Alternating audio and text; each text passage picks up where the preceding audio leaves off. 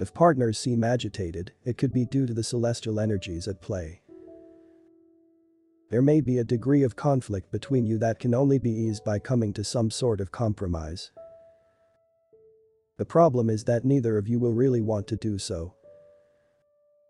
You could go around and around in circles this way.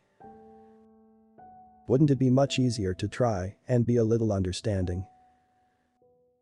Find more horoscopes on the website horoscope.page.